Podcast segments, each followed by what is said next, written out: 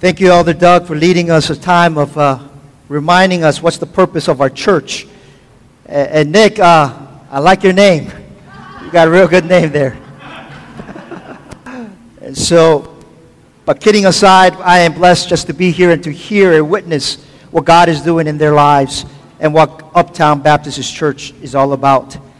As you know, I'm going through a membership class, and this morning, Elder Doug reminded us why we exist as a church. And I believe it is a fitting tide what we're doing the series of the last uh, four weeks of the month of June. We're doing a series called To Be the Church. What does God envision and what does God want us from a church? And how does it look like as a biblical functioning church? And we started out the series four weeks ago by talking about who we are and that we need to first believe in Jesus Christ. To be the church that God wants us to be, that first and foremost, we need to believe in Jesus Christ. Amen? And the second thing that we need to be is that we have a sense of belonging. Do we belong to the body of Christ? Are we dependent on one another? Not independent, but dependent on one another, loving and caring one another as a church. And third week, last week, we talked about to, to become. What are we becoming as a church? That what is, what is, as Christ died for uh, the church 2,000 years ago, and I was reminded this morning what Jesus Christ said to Peter because of Peter's great confession, you are the Messiah, you are Christ. And Jesus looked Peter in the eye and said, On that confession, I will build my church. And all of us confess that Jesus is the Messiah, Jesus is the Christ. Amen? And we are becoming the church that God died for. We're becoming the church that God envisioned for. And we are becoming the church that He says, That's what I'm talking about. Amen? And today we're going to land this plane and we're going to talk about what? We're going to talk about be sent. As a church, again, I believe it's fitting that again, that Nick and Rainey came and I, we didn't orchestrate this. Only God can do this. Amen? Amen. The time that I'm going to give the message, concluding the message about being sent, all nation, baptizing them in all, you know, uh, the, uh, discipling, baptizing them in the name of the Father, the name of the Son, and the Holy Spirit. Nick and Rainey should come and share what they have been doing. And again, it's a God thing how He just kind of orchestrated this perfectly. You know, it's not us that orchestrated but it was all about God. But next month, as you see it in your bulletin, I'm super excited, and I'm super excited in all messages, right? I'm super excited about new beginnings. What God is calling us as a church, new beginnings, especially that we are post pandemic. And I believe that God is moving us forward. And you see it in your bulletin. The first week that we're going to talk about next week is about moving forward. And how we move forward is about, Paul talks about forgetting the past and focusing on what is ahead. Looking to Christ. Because again, you and I know Paul had a pretty bad history. I know oh, I appreciate Pastor Mark as he was sharing about how he had a pretty past history. Again, because he put that behind him, now he can move forward. Second, we were talking about biblical principle for pruning. Third, we're going to talk about the wise and the foolish builders. And the fourth, I like this get out of the boat. Get out of the boat.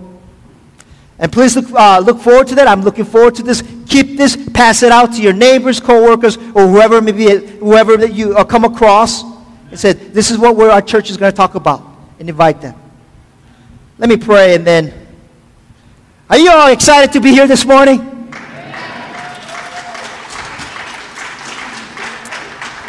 I'm feeling it.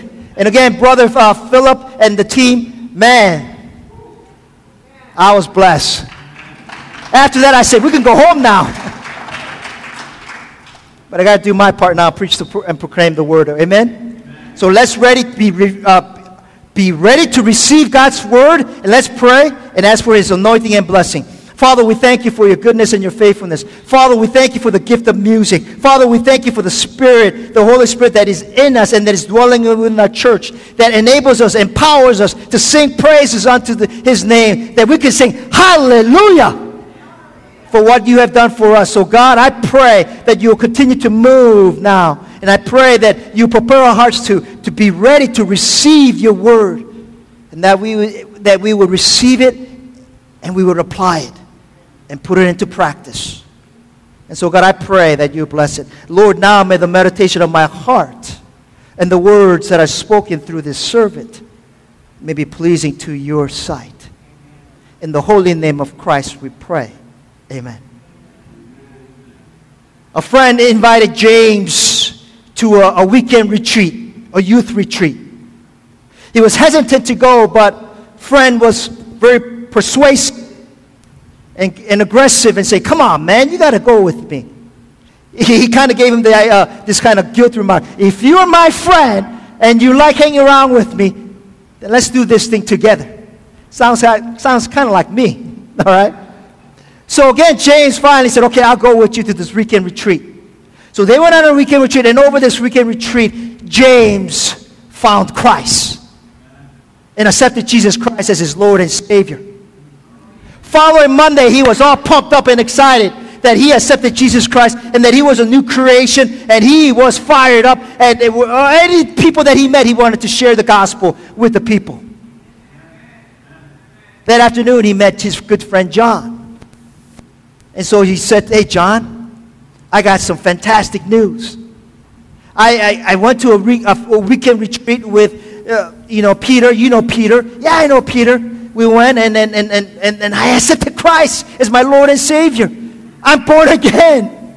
And hallelujah, I'm born again. And he says, Listen, you want to come to the church with me and, and Peter? John looked at him and said, Man, that is awesome news. Praise God, God is good. He says, Why don't you come on, why don't you come to my church? Because I'm a Christian too. I'm born again, so now you and I are brothers in Christ.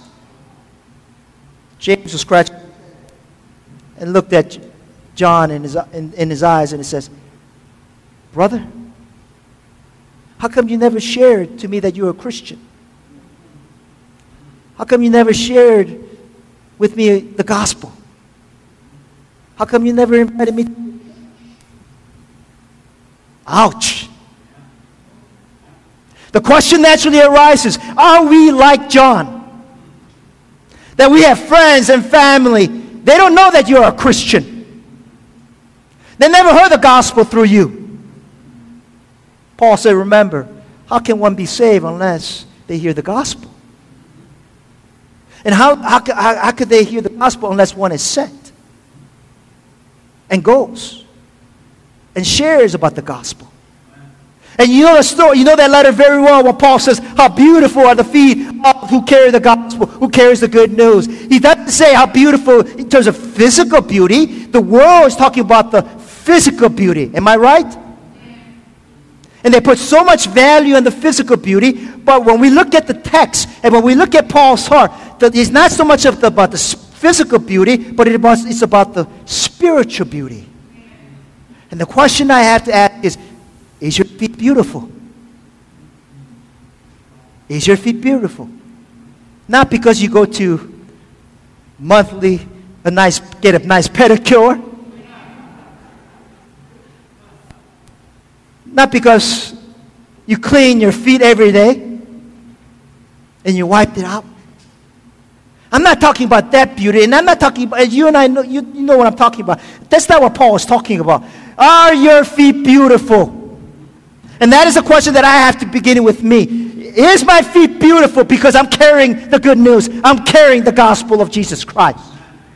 And the question that I have to ask again with you is that, is your feet beautiful because you are carrying the gospel? You are carrying the good news of Jesus Christ. I hope and pray, my loved ones, that, brothers and sisters, that Uptown Baptist Church is known to have beautiful feet. Amen?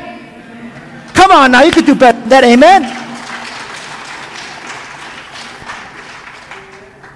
Brothers and sisters, here's a couple of questions that I want to ask you this morning. Is it worth taking the risk to reach out and share the love of Jesus Christ to those who are lost? Second question Is it right to proclaim the gospel in a way that pushes against social and cultural standards?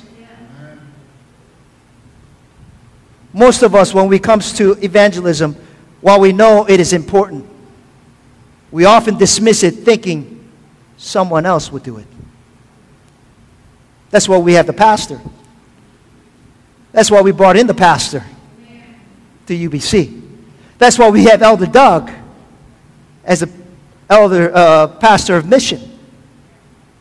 Someone else would do it. If we had that kind of mindset, someone else would do it.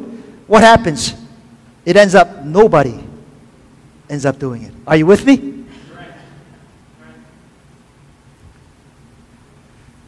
In his book, The Purpose Driven Church, Rick Warren was a pastor, uh, was retired now, he's a pastor at Saddleback uh, Church out in California. Most of you are familiar with him. Reports on a survey that found 89% of church members believe the church purpose is this take care of my needs and those of my family. That's consumerism right there. 89%. Only 11%, hear me now, only 11% said the purpose of the church is to win the world for Jesus Christ. Wow. That's alarming statistics, isn't it? Very alarming. Do we fall into the category as UBC Church that we have fallen to 89%? Or do we fall into that 11% that all the purpose, we believe the purpose of the church is to win the world for Jesus Christ? And I believe that we fall into that 11%, but within the church we are 100%. Amen? Brothers and sisters, have we gotten to the point we are downplaying the mission and the purpose of the church? Loved ones, the church talks a lot about evangelism, but when you look at Christian and churches real close, when Jesus looked at the churches and the Christians real close, what would he see? you will see that a lot of churches and Christians talk about a big game about evangelism. But when he looks at the churches and Christians real close, it is least practice. In fact, many Christians in church rarely share their faith with their neighbors, friends, and co-workers. Here's a, uh, here's a challenging question to you is that when is the last time that you share the gospel? When was it? I believe that God gave you the opportunity to share the gospel. But when is the last time that you share the gospel with your neighbor, stranger, co-worker, or even your family member? Something for us to think about. But if we truly believe knowing Jesus Christ is the best way to live, and we have been commissioned to share our faith and make disciples, then why are we so silent about our faith? Why?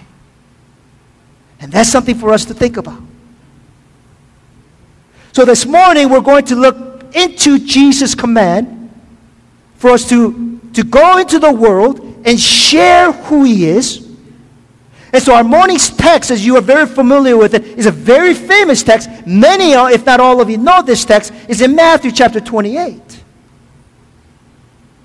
And he teaches us that I am sending you out to share the gospel and make the disciples out of all nations. So if you have your Bibles, turn with me to Matthew chapter 28, or you can uh, uh, look behind me, and there is uh, the text that is listed on the screen. Matthew chapter 28, beginning of verse 16. But before we go into verse 16, I want to give you the, the context of 28. After Jesus was crucified, what happened? Mary and Magdalene and the other Mary, as Matthew explains it, they went to the tomb where Jesus was buried.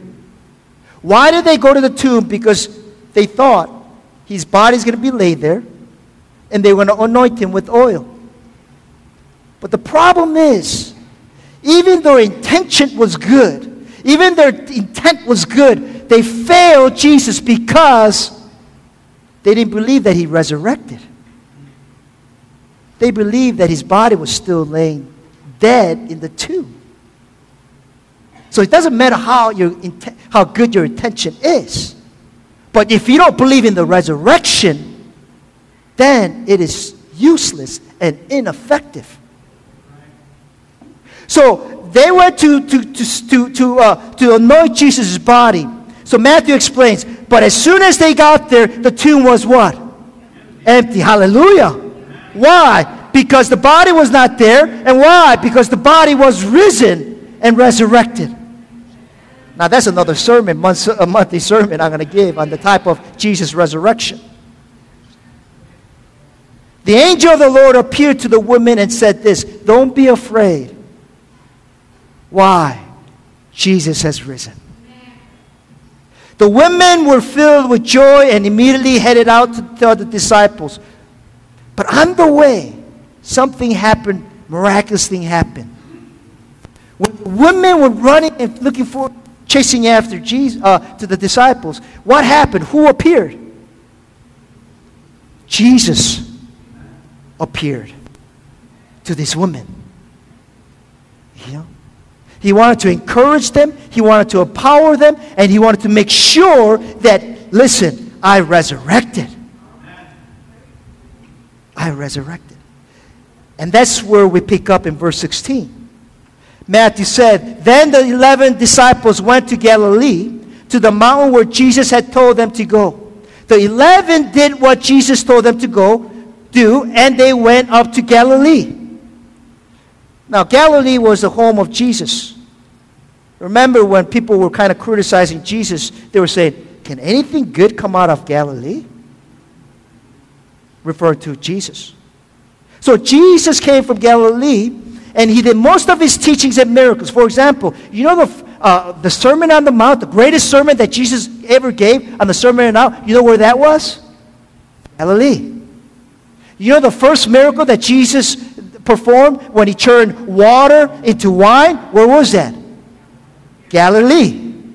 So Galilee is, has a special place for Jesus. So naturally, that's where he would teach his disciple this command that he's about to give.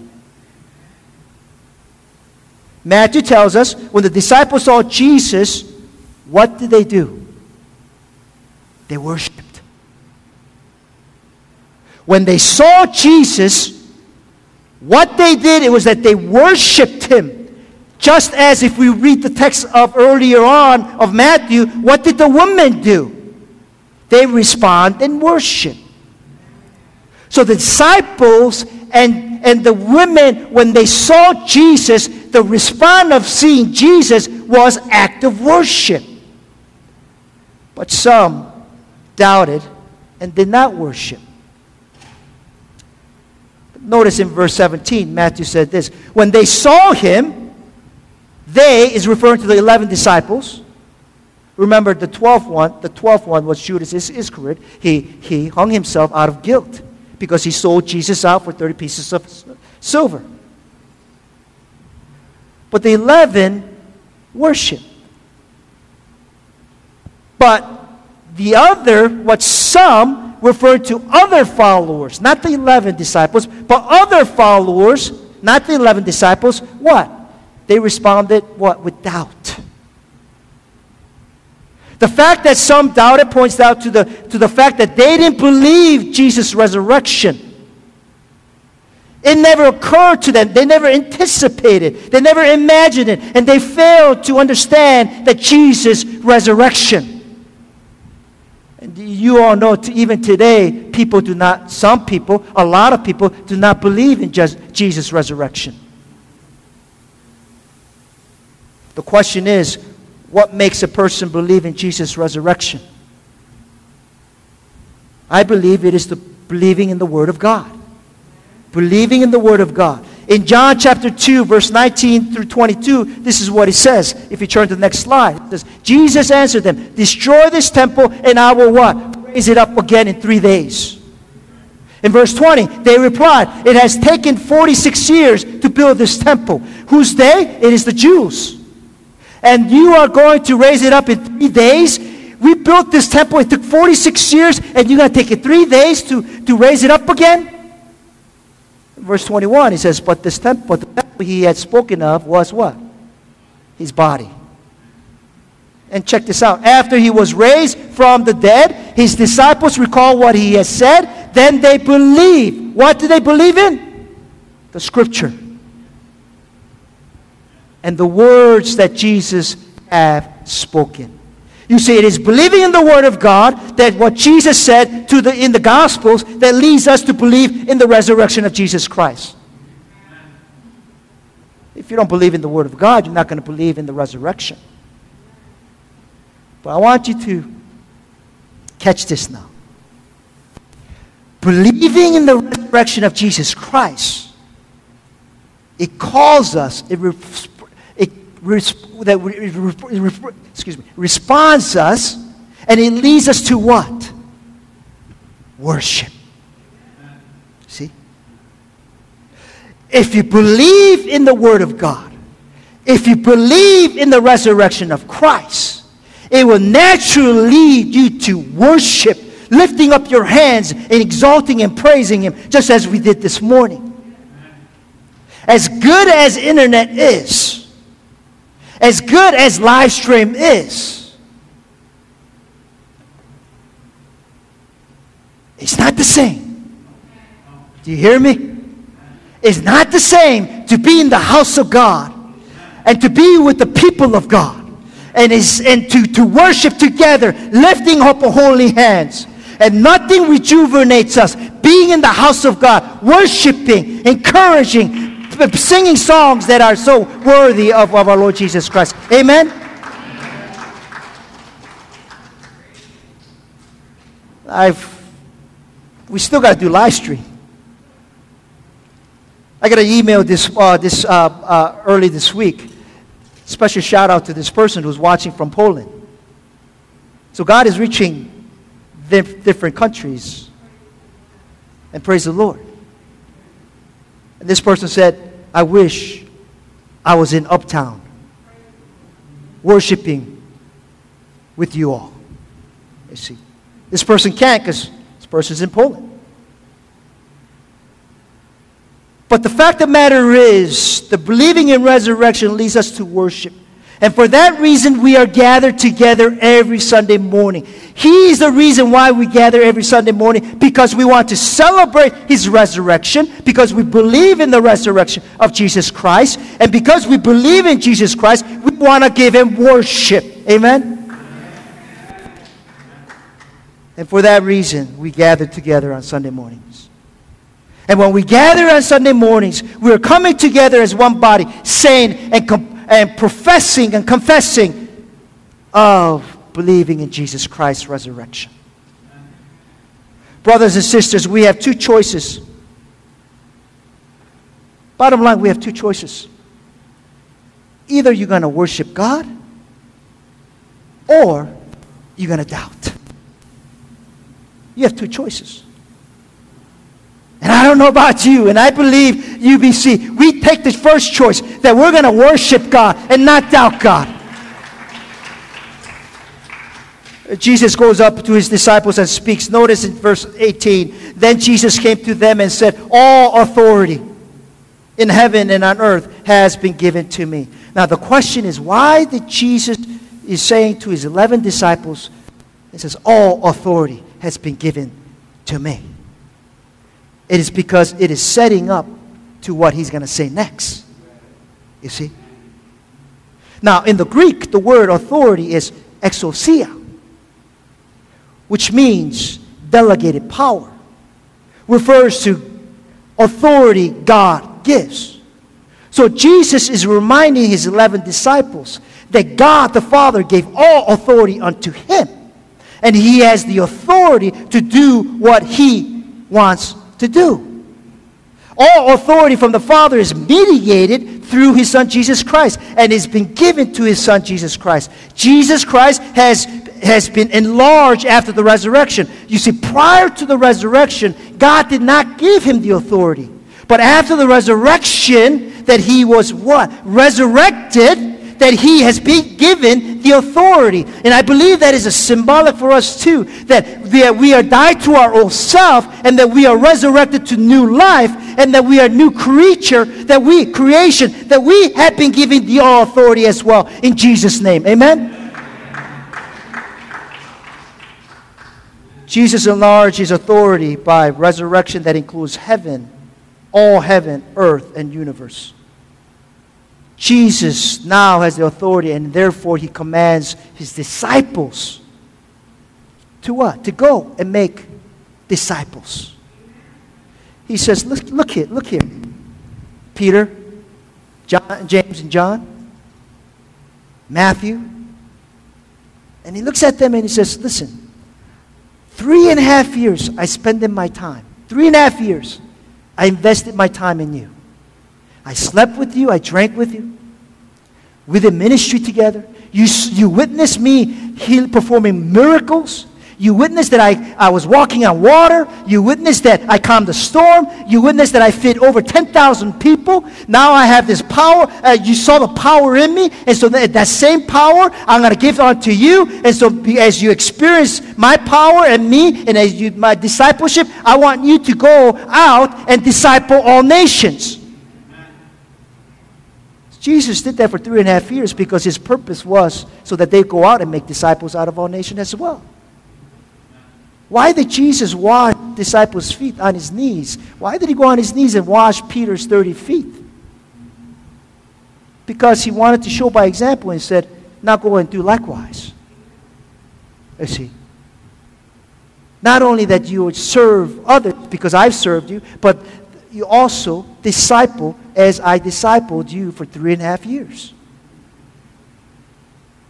And this command is not only for the, the, the, 11 disciples, but this command is for you and for me. As we are new creation, as we are born again, men and women, that we have resurrected from our old self to new life. It's sort of like in the modern day language, Jesus is giving you a power of attorney. Let's go do it. Represent me. Go in my name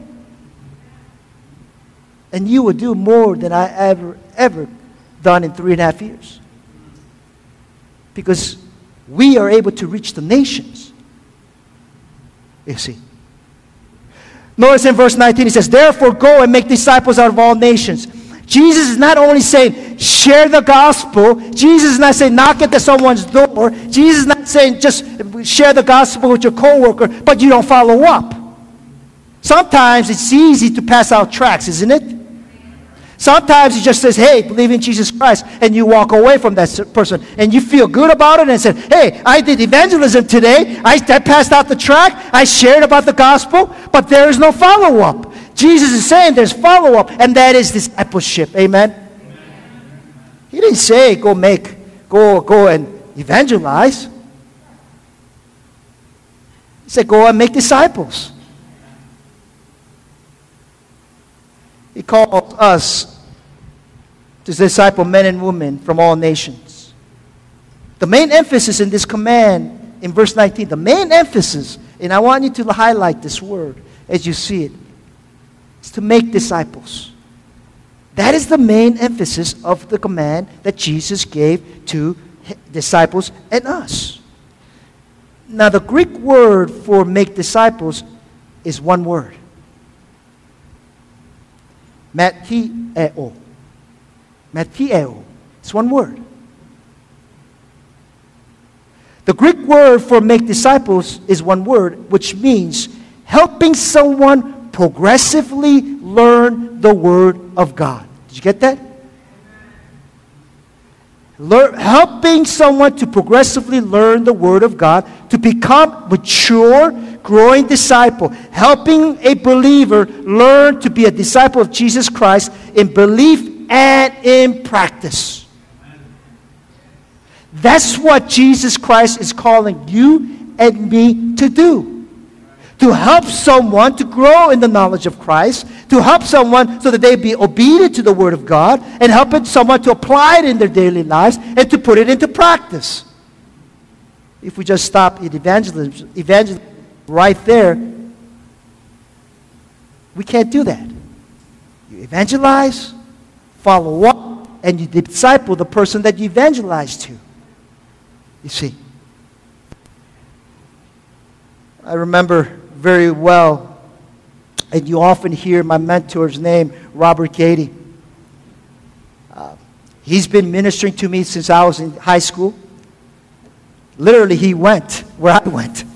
You talk about Jesus Christ says, therefore go. Go where? Well, go where the sinners are.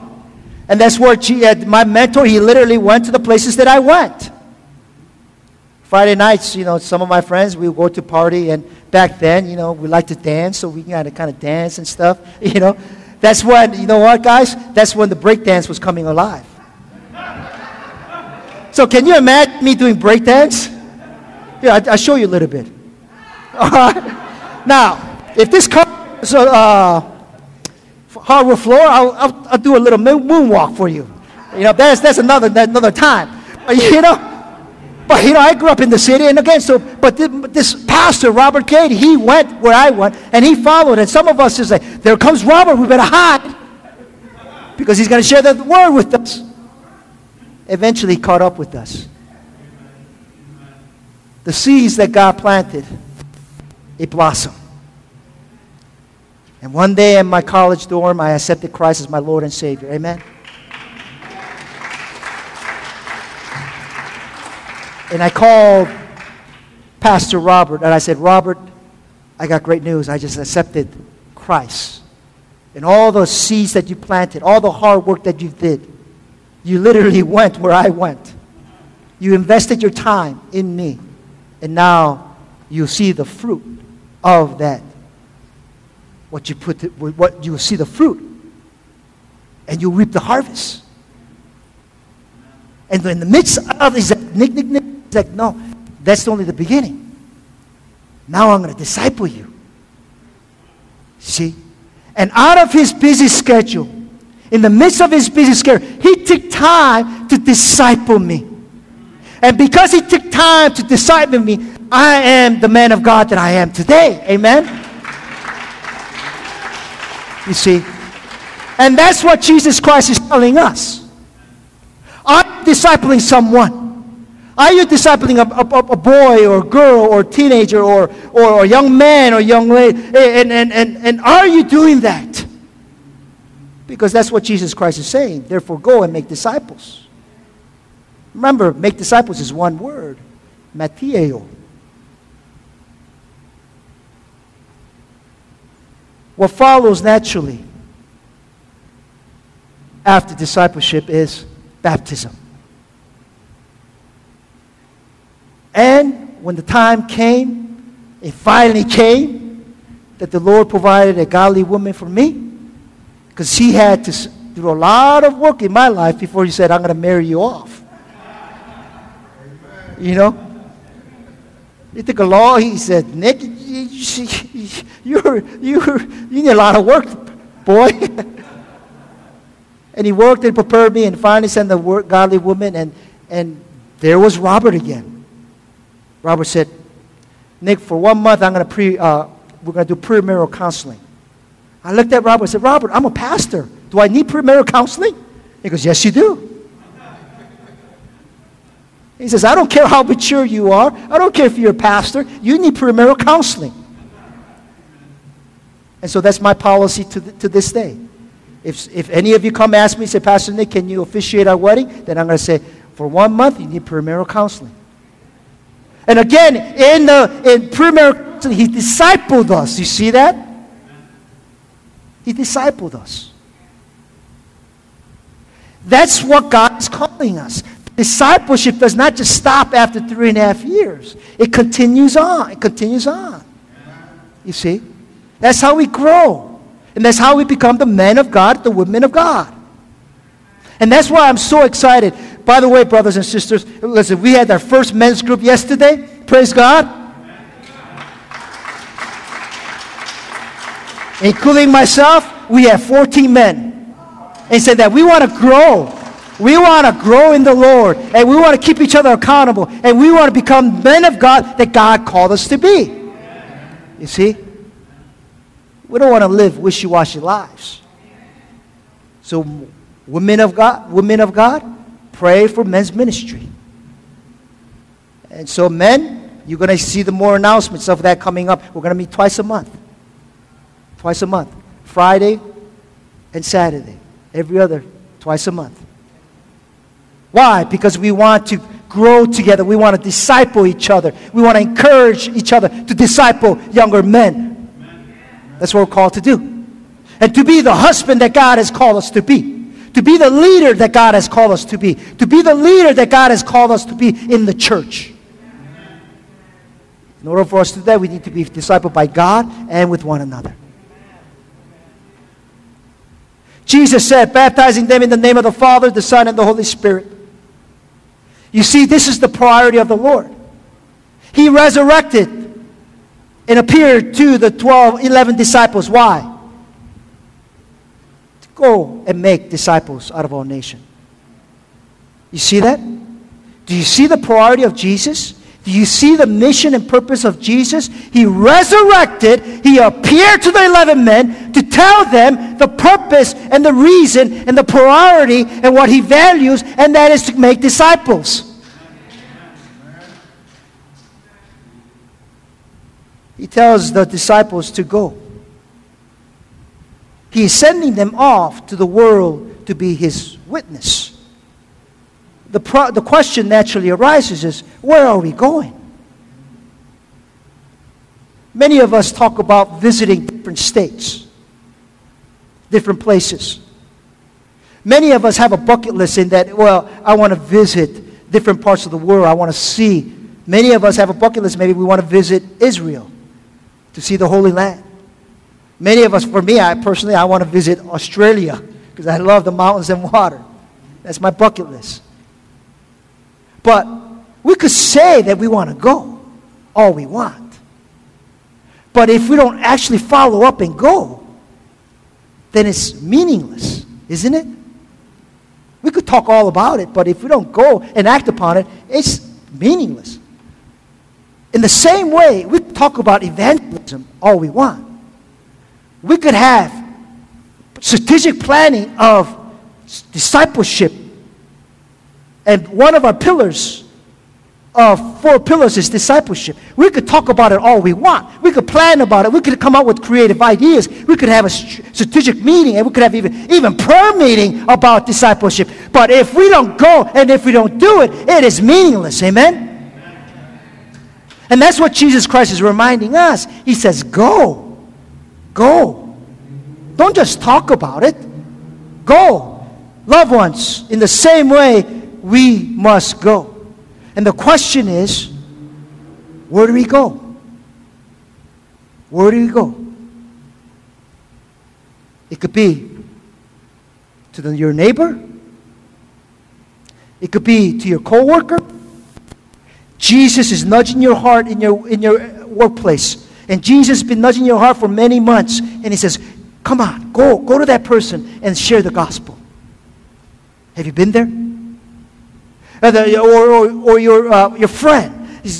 Are you, are you like John? God is nudging your heart say, go to James, go to James, share the gospel with him. But we're like, No, no, no, no, no, that's not me. To that, Jesus is saying, go, go and make disciples. Jesus makes it very clear. John chapter 20, verse 21. Jesus also said, As the Father has sent me, I am sending you. What I really see in this text what Jesus said is this. What stands out to me is not so much that the Father is sending Jesus, but what stands out to me is this obedience. You see that?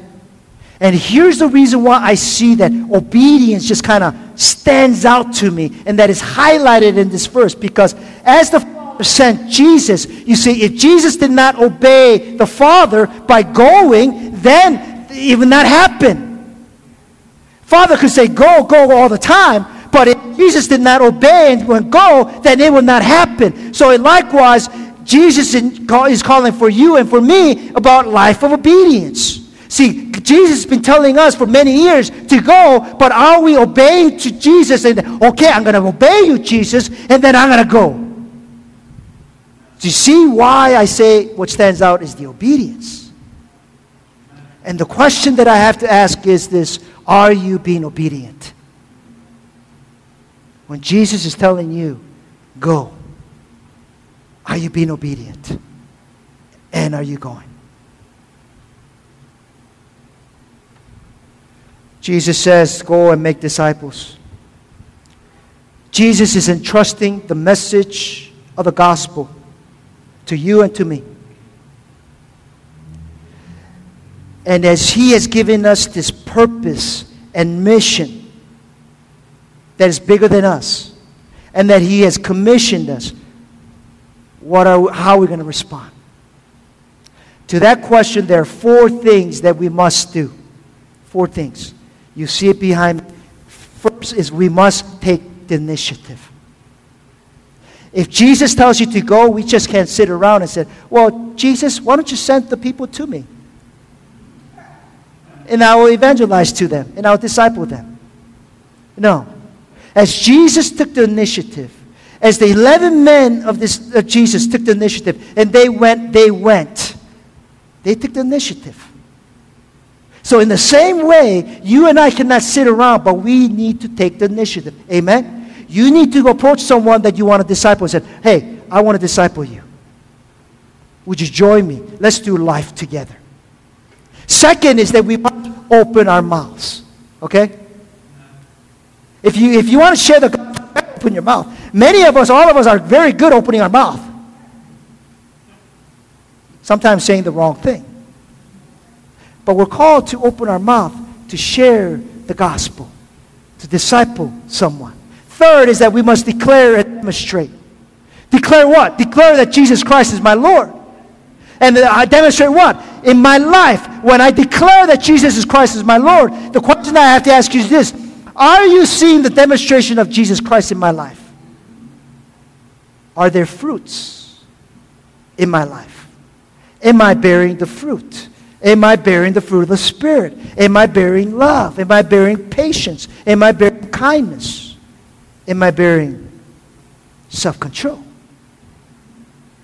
Some of us need self control. Amen? Fourth is we must be prepared. Prepare for what? Opposition. People are going to call you names when you share the gospel. They're going to call you religious freak. They're going to call you narrow minded. They're going to call you bigot. They're going to call you all this, you, you're fundamentalist. They're going to call you all these names. Because why? We said there was only one way. One way Jesus Christ. Amen? I've been working with 12 men who's Muslims over past five years. And they call me different types of names. And they could do that because we have a relationship. One time, all 12 of them sat me down, and I right in the middle, and all 12 of them was lecturing me about Muslim. That didn't stop me. I laughed. I said, Come on, give me more. I could take it because Jesus got my back. Amen? And Jesus is with me right now. So I don't fear if there's 12 men who are against Christianity. Bring it on because I got the Savior. And I got all authority in Jesus' name. Amen? So I want to challenge you. Why are you, eh, are you afraid to share the Jesus Christ? Are you afraid because what they're going to call you? And some of them may blacklist you from your, of the friends list. If they do that, then let it be. They're not the type of friend that you need, but they need Jesus Christ. So, those are the four things that we need to practice. Brothers and sisters, we have a mission and purpose to live out. As UBC, we have a mission and purpose. And that mission and purpose is in verse 20, Matthew says, and teaching them to obey everything I have commanded you. Here's the word obey again the word obedience. We have to teach the people to obey the word of God. And now Jesus gives us a wonderful promise. Check this out in verse 11. Oh, excuse me, in verse 20. He says, Surely I am with you always. I take this promise to my heart. So wherever I go to share the gospel, wherever I go to share or disciple, I know that Jesus is with me because that's his promise. Is I am with you always. Do you believe it, my dear brothers and sisters? Then, then we should not fear. Remember, I'll say it over and over again. Do not fear the one who can destroy your body, but fear the one who can destroy your body and soul. And only Jesus Christ has the authority to, the, to do so. Because he's been given the authority. In closing, I believe it is definitely worth taking the risk to reach out to share the love of Jesus Christ. Are you with me? I believe it is right to go against social and cultural standard to share the gospel. As we are living in a postmodern, postmodern country, uh, uh, culture today, where everything is relative, that all paths leads to one God. We all know that's, if I can say, can I say this? That's garbage. Jesus says, I am the way, the only way. I am the way, the only way. Take the narrow path. I am the only way that leads to the Father. Amen? So, I believe it is also right to go against social and cultural standard to share the gospel. It is more urgent today because they believe in the universalism. They believe we're living in a postmodern era. I'll end this story. My mom's neighbor, there's a building and they have several units. The first unit was on fire. So the person that lives in the building smelled burning and is, is something's wrong. So immediately this person called the fire department. And this person, after he called the fire department, he was banging on the, his neighbor's door. Anyone in there? Anyone in there? There's smoke, there's fire. Get out, get out. He continues to knock. And then what happened? One gentleman came up. He's like, What happened? He was asleep. He was asleep. So if this neighbor did not bang on the door, this person that was asleep would have died in that fire. You see? Brothers and sisters, there's a lot of people asleep in our world today. Amen? Amen? And that person that's asleep, Jesus calls it what? The lake of fire. The acid. He called damnation. You know, Jesus talked about hell more than heaven because he was warning people, you don't want to go there because I created that place and I know how bad that place is. It's like a lake of fire, it's like sulfuric acid, it is damnation. And the reason why it is damnation and it is why it's hell, because it is absence of God. And we know that there's a lot of people falling asleep. And if they don't wake up, and if we don't wake them up, they will die in their sleep and they will be damned. So if we know people like that, then I believe it is a risk, taking a risk, so that someone that you and I minister to have a chance to go to heaven. And that's why Jesus Christ, that's why Jesus Christ said, go make disciples because he doesn't want us any man perish. And if we say that we are follower of Jesus Christ, and if we say that we are his disciple, then we do not want any man, any person perish. Amen? You could do better than that. Amen?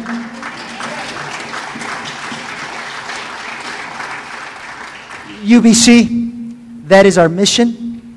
That is our purpose. Hallelujah. Let's pray. Father, we thank you for your word. And Lord, we could read it, we hear it, but it's meaningless if we don't obey it. It's meaningless if we don't follow it. Father, I pray that we will not be people that just let the word come into one ear and let it go out the other. But as we've been challenged by the Word of God this morning, that we, the question that we ought to ask ourselves is okay, I heard the Word of God. Now I need to apply it, I need to put it into practice. James makes a perfect illustration. What good is it if you hear the word of God and don't put it into practice? It's like a man who looks himself up in the mirror and forgets how he looks like. Father, we would not forget what the word of God said. And that we would obey. And that we would obey when you say, go and make disciples out of all nations. Father, may UBC that is our mission and our purpose. Thank you. Thank you. In Jesus' name we pray.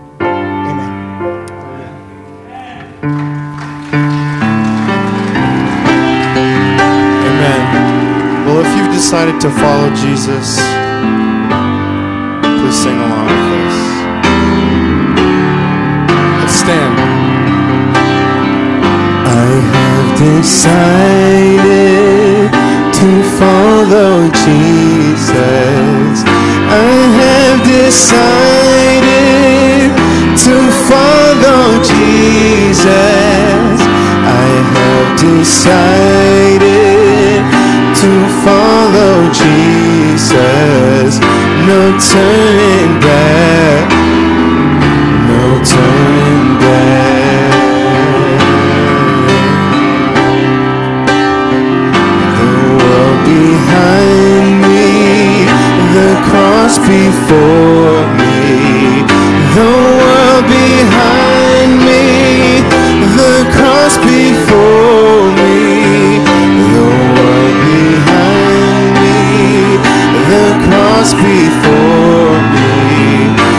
turning back, no turning back. I have decided, I have decided to follow Jesus. I have decided to follow Jesus. I have decided to follow Jesus. No turning back.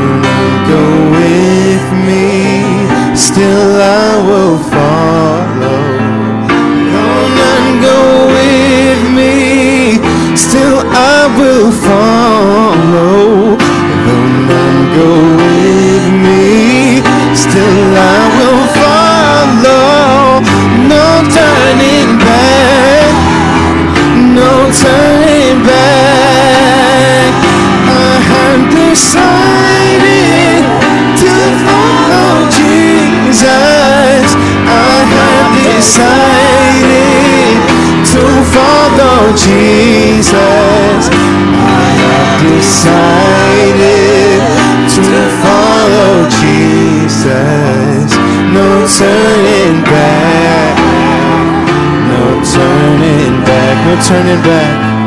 No turning back. No turning back.